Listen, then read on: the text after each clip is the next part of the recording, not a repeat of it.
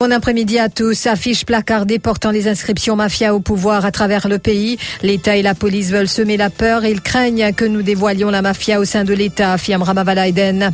Radar les peps sur Top FM à partir de 19h ce soir. Une émission qui se veut un chien de garde pour la population. Jean-Michel Lichim face à Jean-Michel Giraud ce soir. Gratuité des écoles primaires, une annonce du Premier ministre que Paul Béranger qualifie de hâtive et irréfléchie.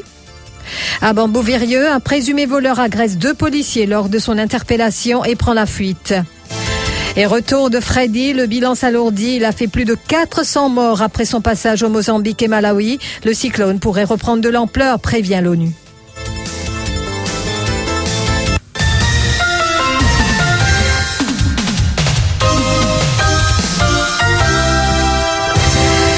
Affiches placardées portant les inscriptions mafia au pouvoir à travers le pays. L'État et la police veulent semer la peur, selon Rama Valayden. Rappelons que Dave Sonnassi de Lilian Pep Mauricien a été interrogé hier under warning après que deux officiers de police ont porté plainte pour affiches illégales. Selon eux, les affiches ne portent pas le nom de l'imprimeur. Après l'interrogatoire de Dave Sonnassi, la police a procédé à une perquisition des bureaux du LPM à Port-Louis et à Rosil ainsi qu'à son domicile. Il a ensuite été autorisé à rentrer chez lui. Pour Maître Valayden, l'un des dirigeants du LPM, cette situation est inacceptable. C'est la première fois que depuis 1999, dit-il, que la police procède à la perquisition d'un centre, d'un parti politique qui organise une activité démocratique. Hier, malgré mon souffrance, je ne suis pas capable, en tant qu'un militant des droits de l'homme, un membre de l'Union Peuple Mauricien et un des fondateurs, reste tranquille quand on fait dominer avec un camarade qui organise une manifestation la mafia, qui prennent les ministres indiens en mafia. Et donc, cette fois-ci, ils fouillent dans le code d'un camarade, ils décident à la piste, et prend l'auto la police pour décider à la piste. Donc, comment dire, c'est une priorité des priorités de mon pays. L'autre côté, elle fouille le code d'un membre, fouille dans le centre de l'Union Peuple Mauricien, et Mauricien Diaou, c'est la première fois qu'il est arrivé depuis 1999, qui peut fouiller dans un centre, un parti politique, qui peut organiser une activité démocratique. Et Rama Valayden est d'avis que l'État a peur que les membres de l'Union Peuple Mauricien fassent des révélations au sujet de la mafia qui aurait, selon lui, infiltré l'État. C'est l'État Pierrot Dupuis, la police Pierrot Dupuis, et les acteurs qui nous dévoilent sa mafia qui nous rentre dans l'État-là. Donc, pour moi, c'est incroyable ce qui peut devenir. Là, je pourrais regarder tout l'imprimerie, je pourrais faire paire, et ça paire-là qui fait, pour dire, mais personne n'imprime nous la fiche, partir à nous traque, partir à nous est. Et de l'autre côté, demain, faire tout le monde, comment dire, pas capable de participer à une manifestation anti-mafia. C'est une forme de mafiosie, ce qui peut être utilisé par l'État. Et le site Zinfo Maurice n'est plus accessible à Maurice. La seule explication envisageable serait une censure, déclare Pierrot Dupuis, un des responsables. Depuis hier matin, le site Zinfo Maurice n'est plus accessible depuis l'île Maurice, alors qu'il fonctionne toujours à l'île de la Réunion, en France et le reste du monde. Dénonce un des responsables de ce site d'information. Pierrot Dupuis fait ressortir que d'après leurs techniciens, la seule explication envisageable serait une censure ordonnée par le gouvernement. Nous continuons à publier nos articles sur Facebook en attendant de voir quelle solution trouver, ajoute-t-il. Et avant de conclure que la liberté de la presse est la première des libertés à laquelle s'attaquent les dictateurs. Et contacté par Top FM, Pierrot Dupuis a répondu qu'il est en réunion avec ses hommes de loi et qu'il reviendra vers nous sous peu. Assistons-nous à la fin de nos courses. Mevin Bitton reçoit Jean-Michel Lichim et Jean-Michel Giraud dans l'émission Radar les peps ce vendredi.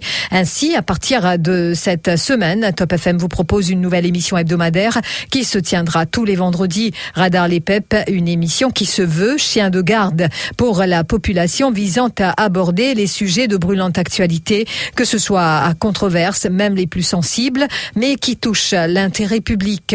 Rien ou personne n'échappera au Radar les peps. Pour ce premier rendez-vous, ce vendredi à partir de 19h, exceptionnellement, Radar les peps aura dans son viseur le monde hippique. Et la question évoquée, assistons-nous à la fin de nos courses et tout ce que le Champ de Mars a représenté depuis des siècles. Et je vous répète, pour en débattre, Mevin Bitton reçoit l'actionnaire majoritaire de People's Turfs PLC, Jean-Michel Lichim, et l'ancien président du Mauritius Turf Club, Jean-Michel Giraud. Et puis, face à la presse ce vendredi matin, les partis de l'opposition ont commenté divers sujets d'actualité et le chef de file du parti travailliste a commenté l'exercice prébudgétaire qui se tient en ce moment. On n'en peut pas, donc on ne peut laisser les autorités berner la population, dit le docteur Boolell. Il y a deux facteurs qui ruinent notre économie selon lui, l'inflation et la dépréciation de la roupie.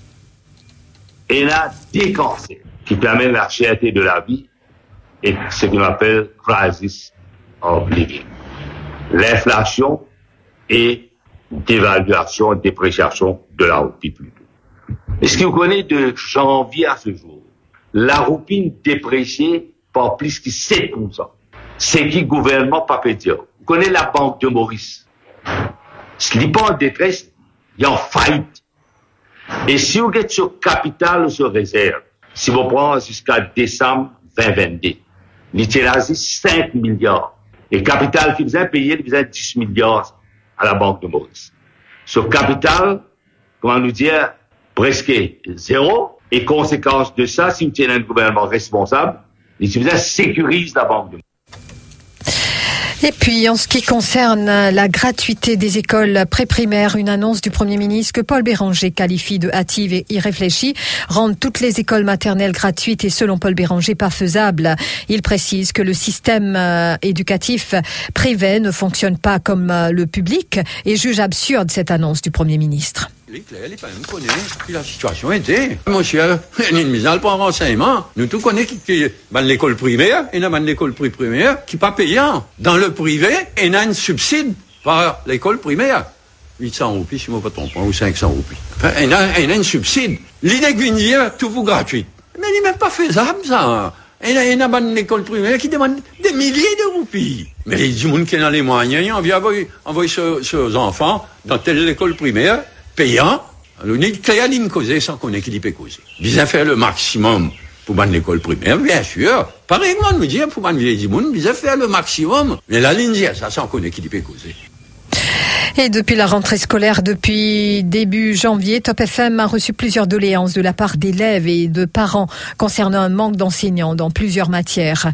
D'ailleurs, le syndicat des enseignants des collèges privés avait révélé que plusieurs collèges privés à Maurice, comme à Rodrigue, faisaient face à ce manque cruel d'enseignants et en moyenne de 4 à 6. Cela en raison de la modification de certains critères pour pouvoir enseigner. Le gouvernement a remodifié ces critères afin de régler le problème, même temporairement, mais celui-ci perdure. Un sujet de Fabrina Luison, Dushina Pigadou. Yasmine explique que le collège de son fils, qui est en grade 8, n'a pas d'enseignant pour Design and Technologies depuis la rentrée scolaire. Elle rappelle que ce dernier devra en grade 9 prendre part aux examens du National Certificate of Education. Elle se demande comment fera l'enfant s'il a perdu 3 mois pour apprendre la base dans cette matière. Oui, au fait, depuis le commencement de l'année, mon garçon, au collège qu'il fréquentait, c'était un collège privé, il était un prof de design and technology. Au fait, aujourd'hui, mon téléphone à la PSEA, vous connaissez, mais qui fait un collège privé, Pena, prof de design and tech. Évidemment, comme ça, les papiers recrutés récemment, il y a un issue qui est un éducateur, de besoin obligatoirement une PDCI pour teach. Au fait, moi, comme un téléphone de l'école, là, comme ça, je fais le nécessaire, je contacte PSEA, je fais demande pour avoir un prof de design. Mais je vois que ça fait plus que ça, parce que je vais faire, ça veut dire, là, ça veut dire, d'été, les assess au niveau NCI. Mais ces enfants-là, peine à une base, là, même. NCI, combien de professeurs, là, pour travailler, pour qu'on fasse les rattraper. Arvind Boojhawon, président de l'Union of Private Secondary Education Employees, explique que ce manque d'enseignants est dû à la décision du gouvernement de rendre obligatoire la détention d'un Postgraduate Certificate in Education pour pouvoir enseigner. Il y a eu des modifications depuis, mais le problème perdure. À partir qui est dans sa amendement, dans sa Education Act là, la plus populaire, Maurice Rodrigue, et même à Galéga, le trouver et la banque prometteur. Et pendant un terme, maintenant, on est pénalisé. On veut dire, un terme, c'est l'élève de tous les grades. Hein. Et comment vous connaissez, il y a l'examen, une high-stake examination qui peut venir pour certaines bandes d'élèves. C'est vraiment chagrinant que nous pouvons trouver une décision à la rapide. Et dans cette décision-là, c'était même une référence amendement ou amendement. Et ça toujours pour débloquer la situation. Pour qu'il nous comprend que maintenant, nous pouvons faire un assouplissement dans de bonnes conditions des PDC. Arvind Boojhawon rappelle que les enseignants qui ont perdu leur emploi en raison de la première modification des critères comptent prendre le chemin de la justice. Après une quinzaine de bannes détenteurs, de bannes degrés, de bannes teaching license, de bannes qualifications qui sont déjà capables de teach. On a d'autres hommes de loi pour capable de loger une case devant la Cour suprême pour challenge décision de la PSA qui empêche le travail avant amendement Education Act et d'autres par rapport avec cet amendement qui ne finit après qu'il ne finit qu'un autre qualification et qui peut cause préjudice d'un autre travail. Nous avons vainement tenté d'avoir la version de la Private Secondary Education Authority. Du côté du ministère de l'Éducation, on nous a dit de nous référer à l'organisme. Et puis, mauvais temps, les établissements scolaires qui ont fermé leurs portes depuis midi. Je vous rappelle donc que Maurice serait toujours en situation de veille de forte pluie s'il n'y a pas eu de développement en attendant. Et donc, je vous rappelle que ce mauvais temps en perspective dès cet après-midi avec la présence de nuages, donc associés à la perturbation tropicale au nord de l'île, ils influenceront graduellement le temps local. Et déjà à Port-Louis, nous voyons qu'il a commencé à pleuvoir et un temps très très couvert en ce moment. Nous allons y revenir. Donc, je vous le disais, les établissements scolaires qui ont fermé leurs portes, mais les crèches sont restées ouvertes en ce vendredi.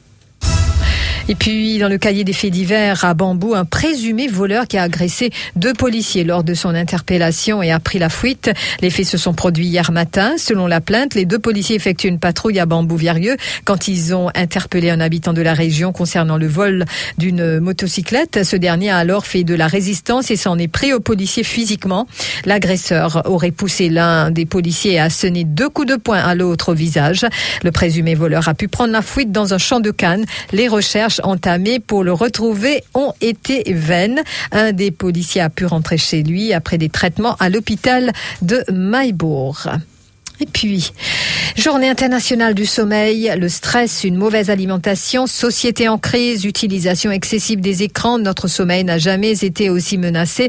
Et en cette journée internationale, il est important de l'évoquer, car nous y réservons plus d'un tiers de notre vie. La doctoresse Ridwana Timol, neuropsychologue et spécialiste de sommeil, nous parle de l'importance capitale du sommeil pour notre santé physique et émotionnelle.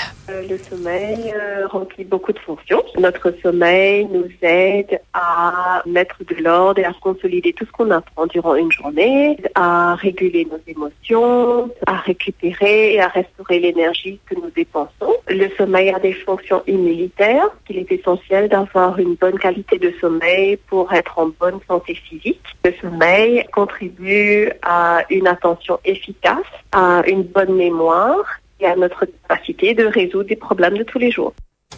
Et selon la spécialiste, le temps de sommeil diffère par rapport à l'âge. Ridwana Timol ajoute aussi que le sommeil est un élément majeur pour la qualité de notre vie et qu'il ne faut surtout pas percevoir cette activité comme un moment de paresse et d'indulgence. 104.4 Central, 105.7 East and West, 106 North and South, Top FM.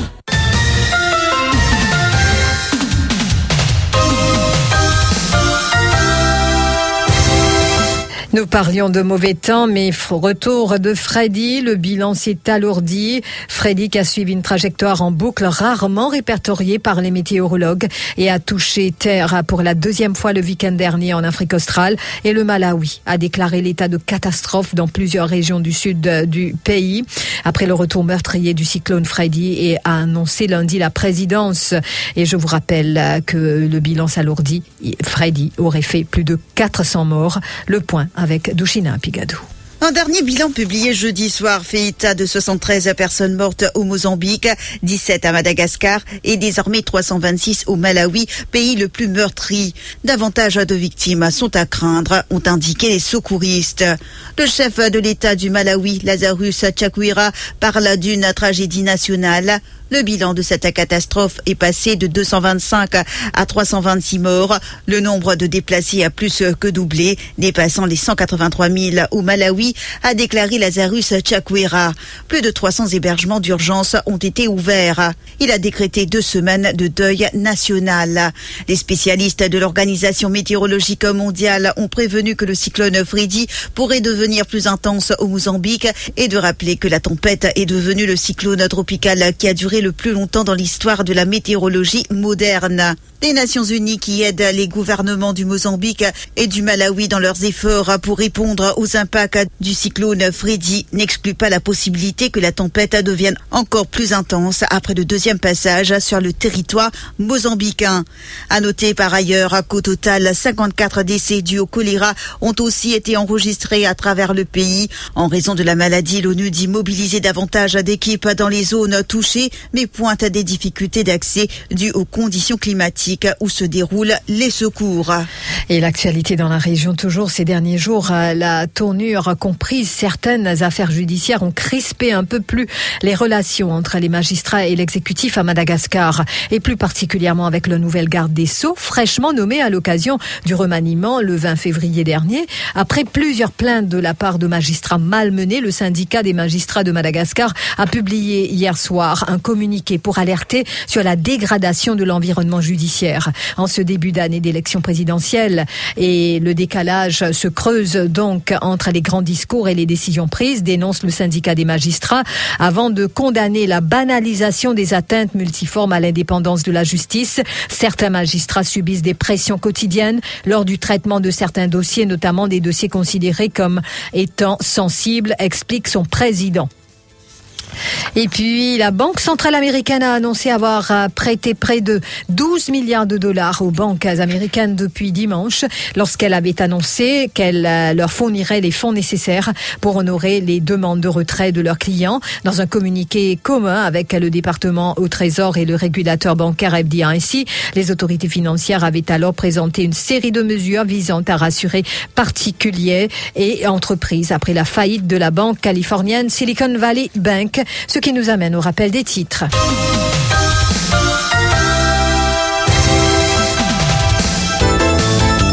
Météo, les écoles ont fermé leurs portes depuis midi et déjà donc la situation se détériore en ce qui concerne le temps.